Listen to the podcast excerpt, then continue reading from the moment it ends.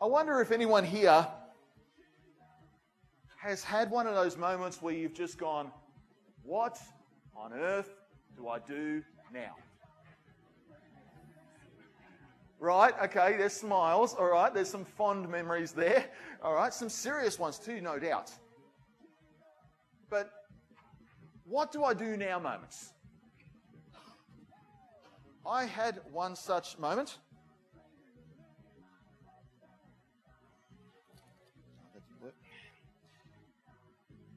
Jen and I did this thing called a red eye flight.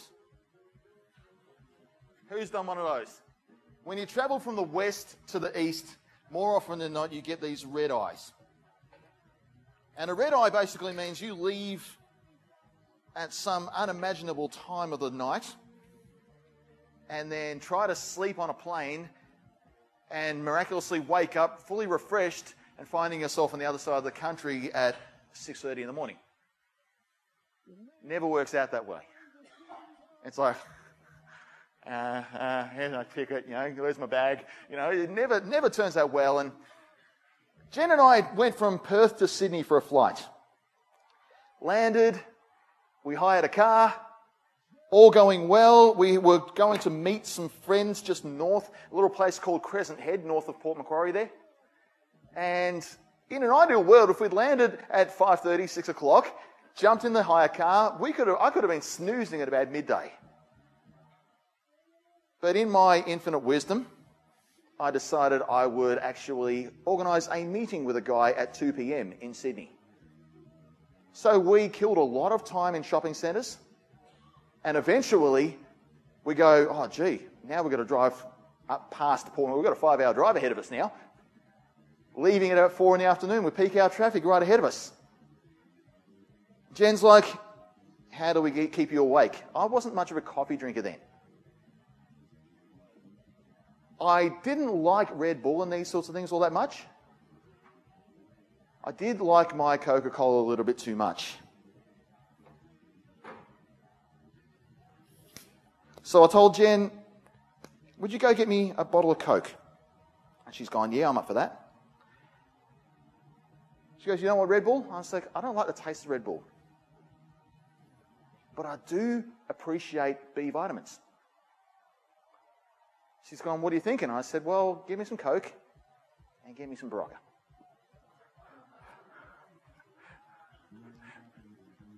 True story. Jen thinks I'm just going to get water or something like that. I take the lid off like I've just done. She looks at me. We're in a little Hyundai Getz. She's like there's an arm, arm's width between us, right? She looks at me and goes, she looks at me with that, what are you thinking look? I look back at her with, oh, this is happening sort of look. And I proceed to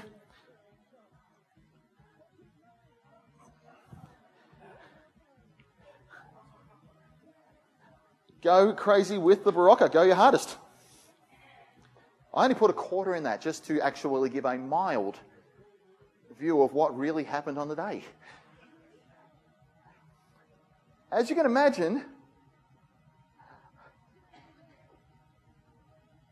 now, what I didn't tell you one, I put more than the quarter in. Two, it was a 500ml bottle, so it exploded. I was already in gear and driving on Pennant Hills Road in Sydney when I did it. This landed in my lap. Two minutes later, we scrambled to a service station. I'm down to my underwear, which is covered in coke. And I'm trying to work out how to get this nasty, sticky stain off the dashboard.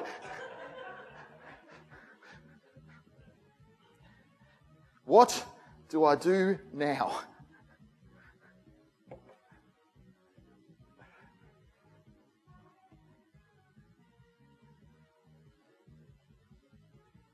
The scriptures tell a lot of stories of people saying, What do I do now? Because they, like us, have had times where they have been in those places where they've been well over their heads at times.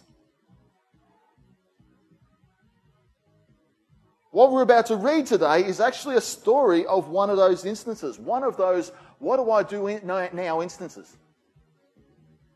One of the biggest names in the Old Testament is in his very unique, special moment right now. And he's become famous the world over throughout all the ages because he handled that moment in the best possible way that even God himself would expect. We know this because the scriptures indicate this. We're going to read the passage together today. The Bible app is open, so the YouVersion Bible app features the, uh, this uh, passage and the notes for this message today.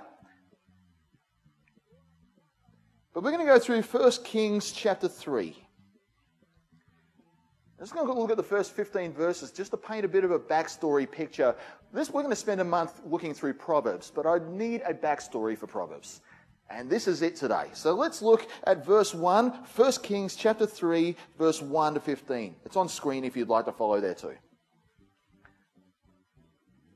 Will, will be.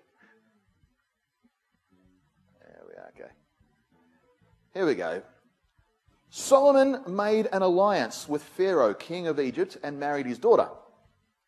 He brought her to the city of David until he finished building his palace and the temple of the Lord and the wall around Jerusalem. The people, however, were still sacrificing at the high places because a temple had not yet been built for the name of the Lord. Solomon showed his love for the Lord by walking according to the instructions given him by his father David, except that he offered sacrifices and burned incense on the high places. The king went to Gibeon to offer sacrifices, for this was the most important high place, and Solomon offered a thousand burnt offerings on that altar. At Gibeon, the Lord appeared to Solomon during the night in a dream, and the Lord said, Ask for whatever you want me to give you. Solomon answered, You have shown great kindness to your servant, my father David, because he was faithful to you and righteous and upright in heart. You have continued this great kindness to him and have given him a son to sit on his throne this very day. Now, Lord my God, you have made your servant king in place of my father David, but I am only a little child, and I do not know how to carry out my duties. Your servant is here among the people you have chosen, a great people, too numerous to count or number. So give your servant a discerning heart to govern your people and to distinguish between right and wrong. For who is able to govern this great people of yours? The Lord was pleased that Solomon had asked for this. So God said to him, Since you have asked for this, and not for long life or wealth for yourself, nor have asked for the death of your enemies, but for discernment in administering, justice, I will do what you have asked. I will give you a wise and discerning heart, so that there will, there will never be anyone like you, nor will there ever be.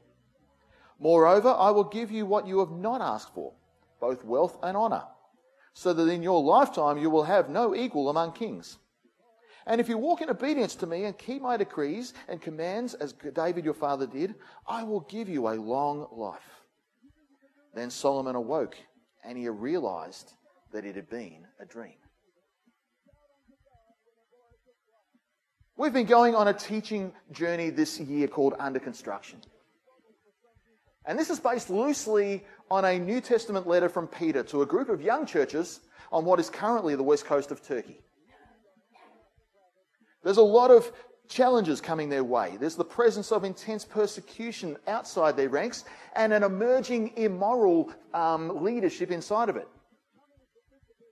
But for the most part, this is a faithful people simply looking to live out their faith in Christ as effectively as they can. Peter is an apostle, and within his two letters to them, he offers a list of virtues to embrace which would help them get through those challenges. These virtues are then ex- are being explored in order month by month in our series today, and, and um, we have a practical outlet with this model here so far. And uh, we've been looking month by month at a number of different virtues so far. We've been looking at a foundation of faith. We've been looking about a framework of goodness, where we learned about the word integrity, where character and conduct are in unison and as strong as each other, you end up with integrity, which is a really great word to use when you want to build a structure around it. We then talked about, we've begun talking about knowledge. And that's what this, that's what this back wall is all about. Now, I won't do this now because it's awfully loud, but I'll nail those in later. We're going to continue to build on to the idea of knowledge.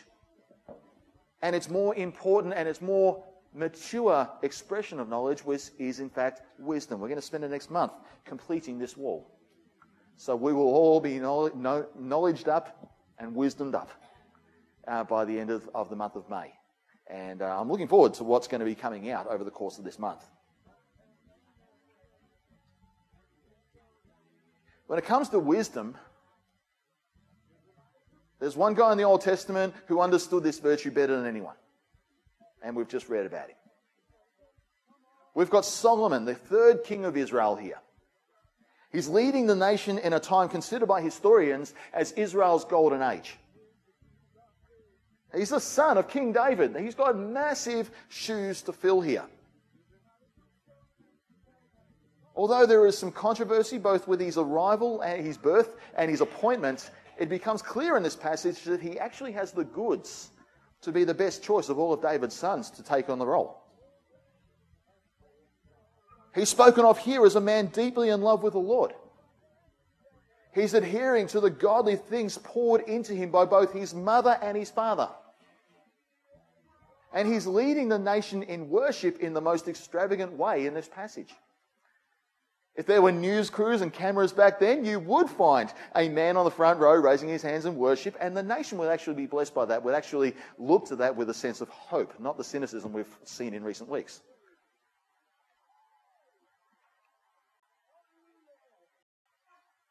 But then the passage goes on to, to describe what I believe made him the leader he was called to be when the thousand sacrifices were offered and burned up and there was only ash remaining.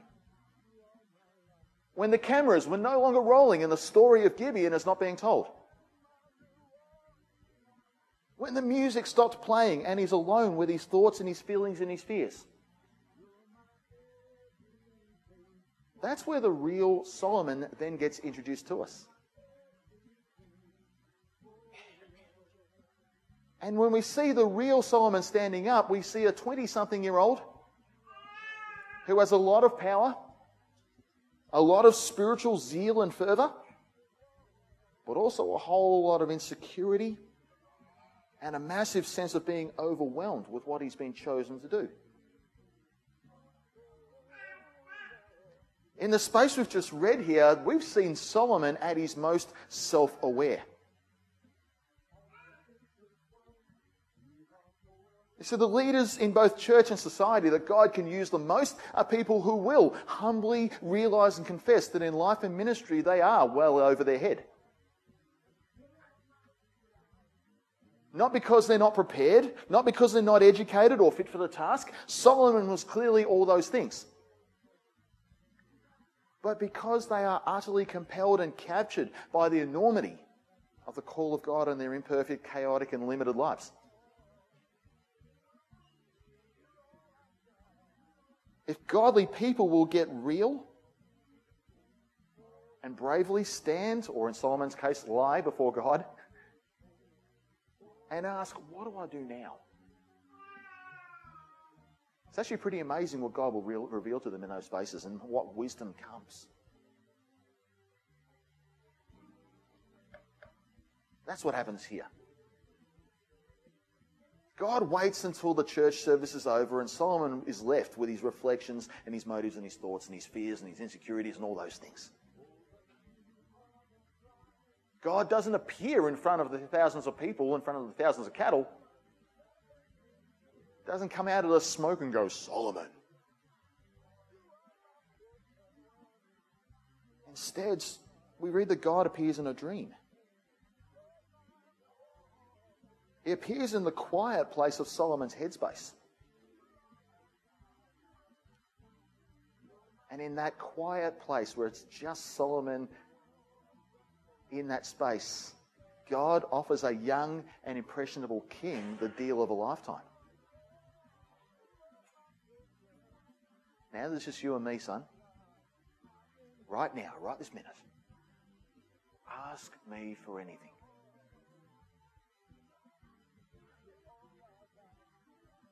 Have you ever read this and wondered what your ask answer would be?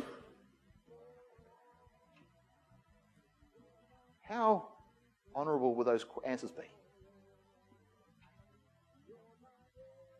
Our romantic notions of ourselves believe we'd answer from a good place. But what would our honest answer be to that? God, make all my problems disappear?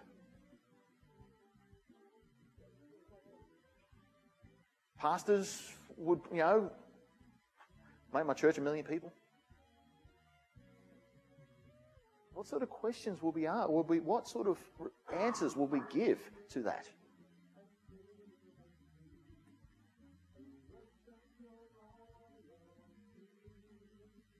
Well, we don't have to think too much. Instead, we're going to look at how a 20 something who is under intense pressure goes with this.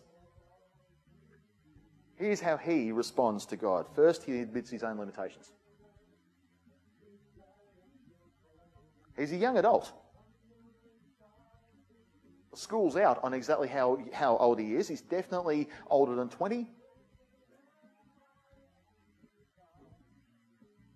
And yet he calls himself a child in the presence of God here. He's actually admitting he has a lot of growing up to do here. He's admitting he has to wear big boy pants.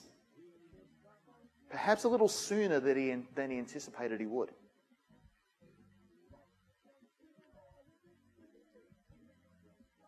This is probably a admission we should all make with before God probably every day. I'm happy to say here, I stand before you today as a 44 year old man with a 30 year faith journey behind me, 20 years of ministry, 18 years of marriage, Bible college degree, part of a master's going on. And I freely admit that in Jesus I still have a lot of growing up and learning to do.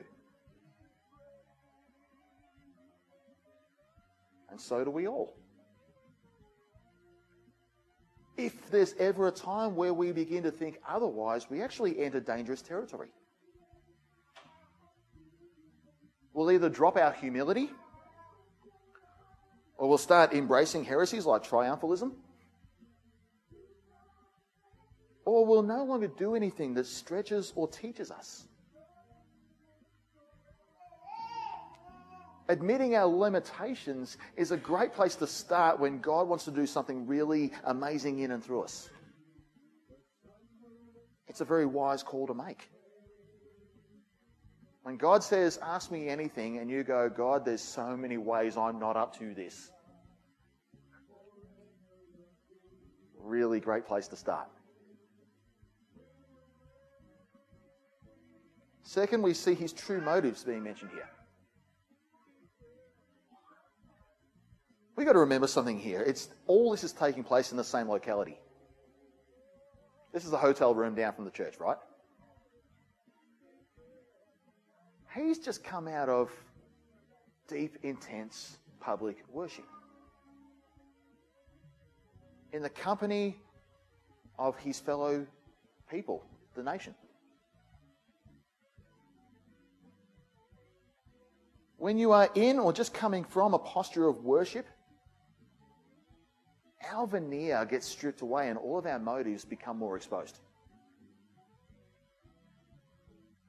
Sometimes the negative ones. We can become awfully cynical after a minute, after after a time of worship for some reason. We can become quite, you know, jarring. We can be because God is actually doing something in us and it's checking us, and we can get we can get agitated in how we respond to that.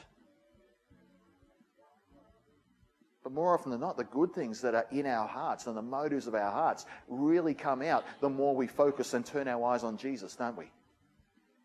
The more we keep our eyes on Jesus, the more we behold Him, the more we, we get captured by His presence. The good motives of our hearts should be coming frothing to the top, right? Because our values and our motives become aligned with the values of Christ.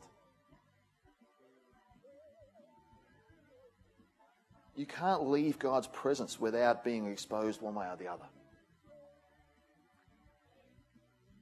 And in this place, we see that Solomon's motives come out really easily. Here's, here's his motives I want to govern your people well. In other words, better than I currently know. I want to distinguish ever so clearly between right and wrong. More clearly, and God clarifies this in his response, Solomon is seeking here to be an agent of true godly justice. And over all this, he says, I want a discerning heart. This is an important word to grasp here. It actually means to listen. I want a heart that listens.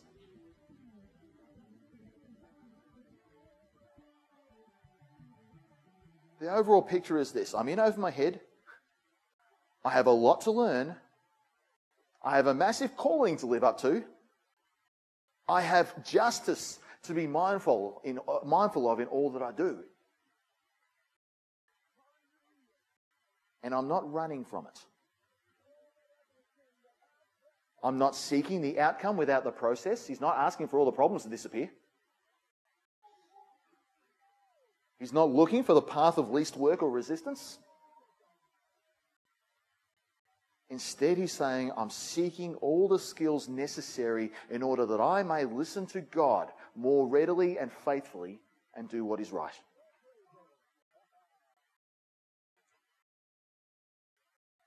And, friends, this is the story of how godly wisdom is birthed in a young godly man. These three things pave the way for the beginning of wisdom in Solomon's life.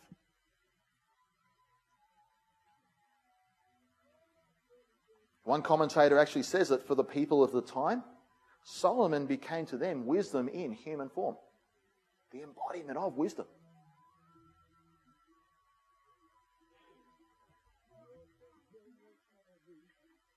I'm going to tie all this together with a backstory now that takes us into the book of Proverbs. Solomon's the guy who wrote most of it. By this time, his wisdom is becoming known, and he's also becoming aware of his responsibility to pass some of this on. So, we're going to read a portion of Proverbs now to get us on that, on that journey. And uh, for the next four weeks, Proverbs is where we're going to be at, and Peter Talbot's going to pick this up next week. But I just want to start with Proverbs uh, chapter 1, just the first seven verses, and I'm going to tie it in with what we've just read already here today.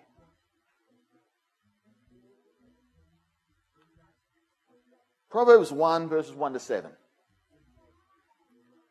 The Proverbs of Solomon, son of David, king of Israel, for gaining wisdom and instruction, for understanding words of insight, for receiving instruction in prudent behavior doing what is right and just and fair, for giving prudence to those who are simple, knowledge and discretion to the young. Let the wise listen and add to their learning. Let the discerning get guidance, for understanding proverbs and parables, the sayings and riddles of the wise. The fear of the Lord is the beginning of knowledge, but fools despise wisdom and instruction. This is a collection of writings for his son to take on board. And wisdom is the one thing that Solomon wants the reader to take away from all this. And as we see this section come to life, we actually see the wisdom described here has a lot of similarity to the same thing that he asked back in the day. The similarities between what he asked for and the conversation he had with God and what he is prescribing here are uncanny. Wisdom is again shown as the source of all that is right, fair, and just. Solomon wanted to be this sort of person in how he governed. He wanted to make these his motivation. And he wants these to be traits in generations to come. Wisdom is again shown to be the edge for the, the simple and the young. Solomon said at the start that he had a lot to learn. He was limited. And his readers are to understand this about themselves also. Wisdom is again shown to be something that is received by a listening heart. A wise person has an internal makeup that takes a seat in God's presence before taking a seat in the position or power they hold. And in that important seat, they listen and they hear what wisdom says. But wait, there's more. We actually see here that reverent awe in the presence of God is where it all starts. When we see the word fear, that is in play here in both passages. Solomon responded with a healthy fear of the Lord, a reverent awe of God's presence. Solomon's wisdom came from a time of reverent awe in God's presence. So when God came knocking and goes, Solomon, I'm here, I'm in your dream, I'm wanting to engage with you, he's already in that place of awe and he's ready to receive the right way. And then he calls his son, Rehoboam and readers for generations to come. If you want to listen to God, if you want your motives to be checked, if you want to go beyond what your limitations can do, if you want the wisdom that takes you beyond where you're at now, then come before God front and center in reverent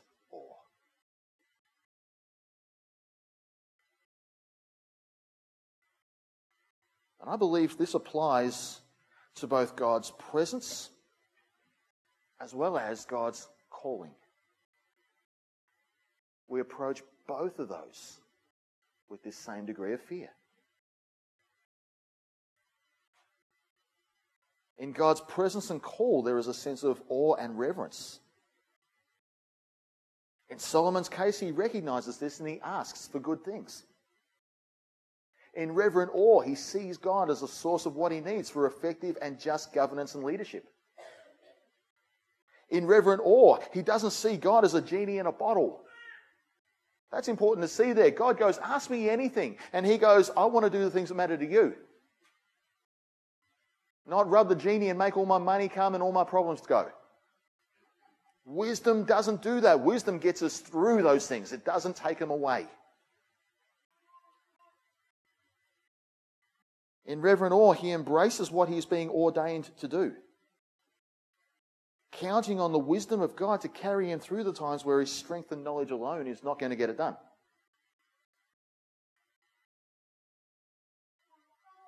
Wisdom, friends. Seek wisdom. I'm looking forward to what God is going to say in remaining weeks. But for now, I've just got three people, groups of people that I believe God wants to speak to today.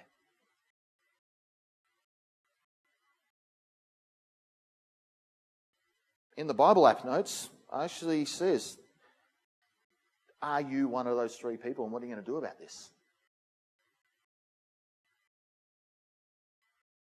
First one, there are those who have correctly identified that wisdom is something they need. They've got some real challenges going on in life right now. But here's the twist I believe God wants to actually highlight to you today. Some people perhaps in this room, perhaps on video, are looking for wisdom in all the wrong places.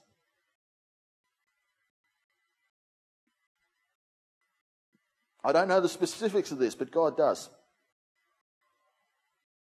And He's calling some of us here today to come front and center with reverent awe and look to Him for those things you're needing right now. There's lots of other things that call itself wisdom, but God is calling us away from those things because some of those things are doing us harm. And God's calling us, going, I've got what you need. Stop looking over these things. Look in the center and look at me.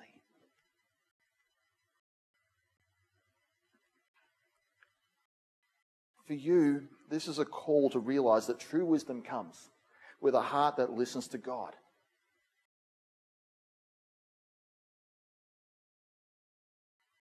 not the other voices or sources first.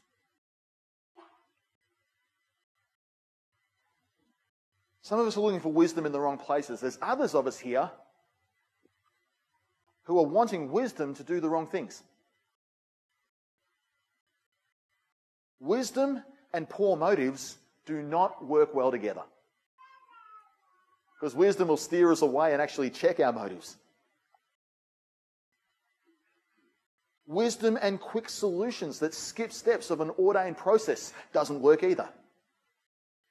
If God is calling you to do something and it's looking like it's going to be a little bit difficult, wisdom doesn't skip the steps, wisdom walks you through them.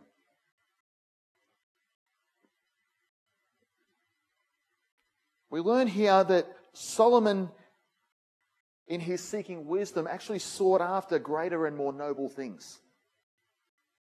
And when we come front and center before God and He says, Ask me what you want, whatever things are pure, lovely, praiseworthy, those are the things where wisdom comes out best. Wisdom doesn't necessarily bring wealth or fame. Wisdom doesn't necessarily mean all our problems go away. Wisdom does look for what is right and it does look for what is fair and just in all situations. When we ask for wisdom from God, what are we wanting to do with that when it comes? Do our motives need to change in any way? Some of us are looking for wisdom in the wrong places. Some of us are wanting wisdom for the wrong things. And there's a third group here, and this is a curveball. God is wanting me to ask this Are we living in such a way where we don't even need God's wisdom?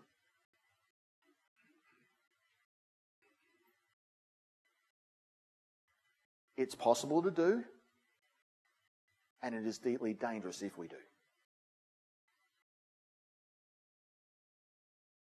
Godly wisdom only has power when we're in a place that actually needs it.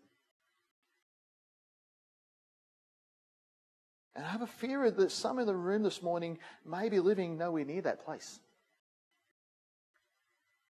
Some of us are not being stretched or challenged. Some are not putting ourselves into deeper situations where they need to learn new things. Some are so sheltered from things that they don't even need to discern right from wrong anymore. Some are not pursuing the things that God has actually ordained for them.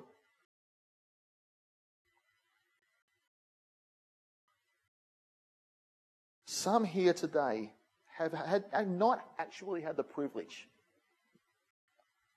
of asking themselves and God, What do I do now? That is a privileged position to be in. What do I do now, God? Because that's an opportunity for God to move in us and to bring wisdom to us for those things.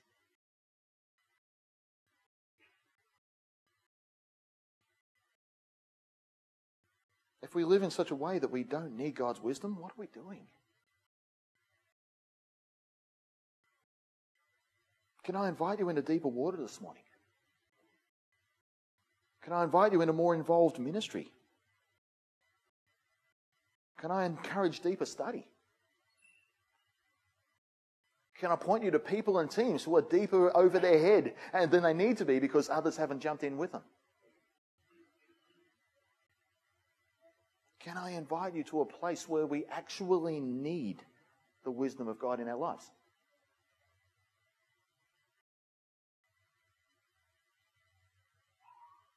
If you're getting tired of coasting along and looking for something that might fit the bill, I have some pretty deep and exciting suggestions right now. Can I have a coffee with some of you and literally offload some of the ministries on my shoulders right now that you're being ordained to carry instead?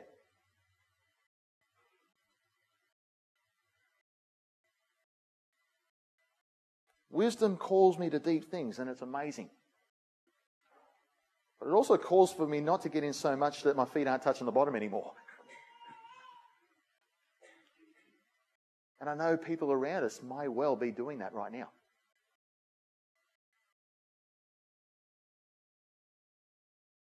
Right now, if I'm honest with you, I'm in the middle of a what do I do now time. There are some really interesting significant challenges in our congregation right now. This isn't even a dirty laundry thing. This is actually exciting times. Our church congregation has gotten larger. The number of faces that you and I don't always know every week is an ongoing thing. We have segments of our community that need us to be closer connected to them at this time. There are ministries that are looking, got their hand up, going, please help. And I believe God is ordaining the need, the answer to the need in this room. If we will be stretched, we will find the wisdom of God and we'll actually find that we're the ones actually called to fill that gap.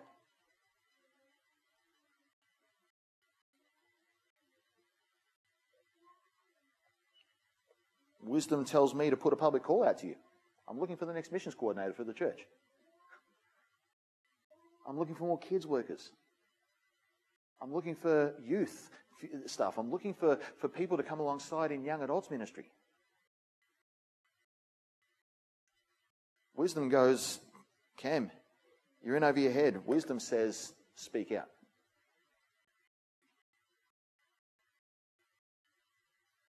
Maybe God is actually saying, you know what, it's time for you to step into something deeper, something more involved, something more, well, in need of me. If we're coasting along, maybe it's because we just don't, we've come to this place where we just don't, we're not being challenged anymore or stretched. If we no longer need the wisdom of God, then maybe God is calling you to step further into what you're doing in your faith.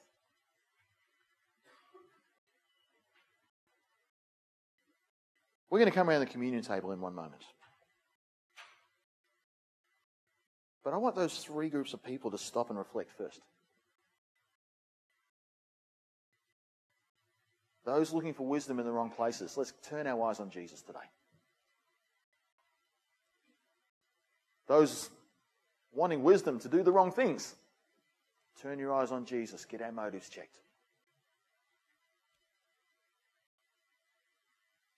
And those of us who have gone, you know what? I haven't even needed it. God needs to stretch me to put me in a place where I do. Let's get that right. Turn your eyes upon Jesus today. I'm going to pause for one moment. If Jesus wants to speak to you and address that, let's do that right now. And then I'll speak into the communion table. But let's just, let's just bow our heads for, in prayer for a moment.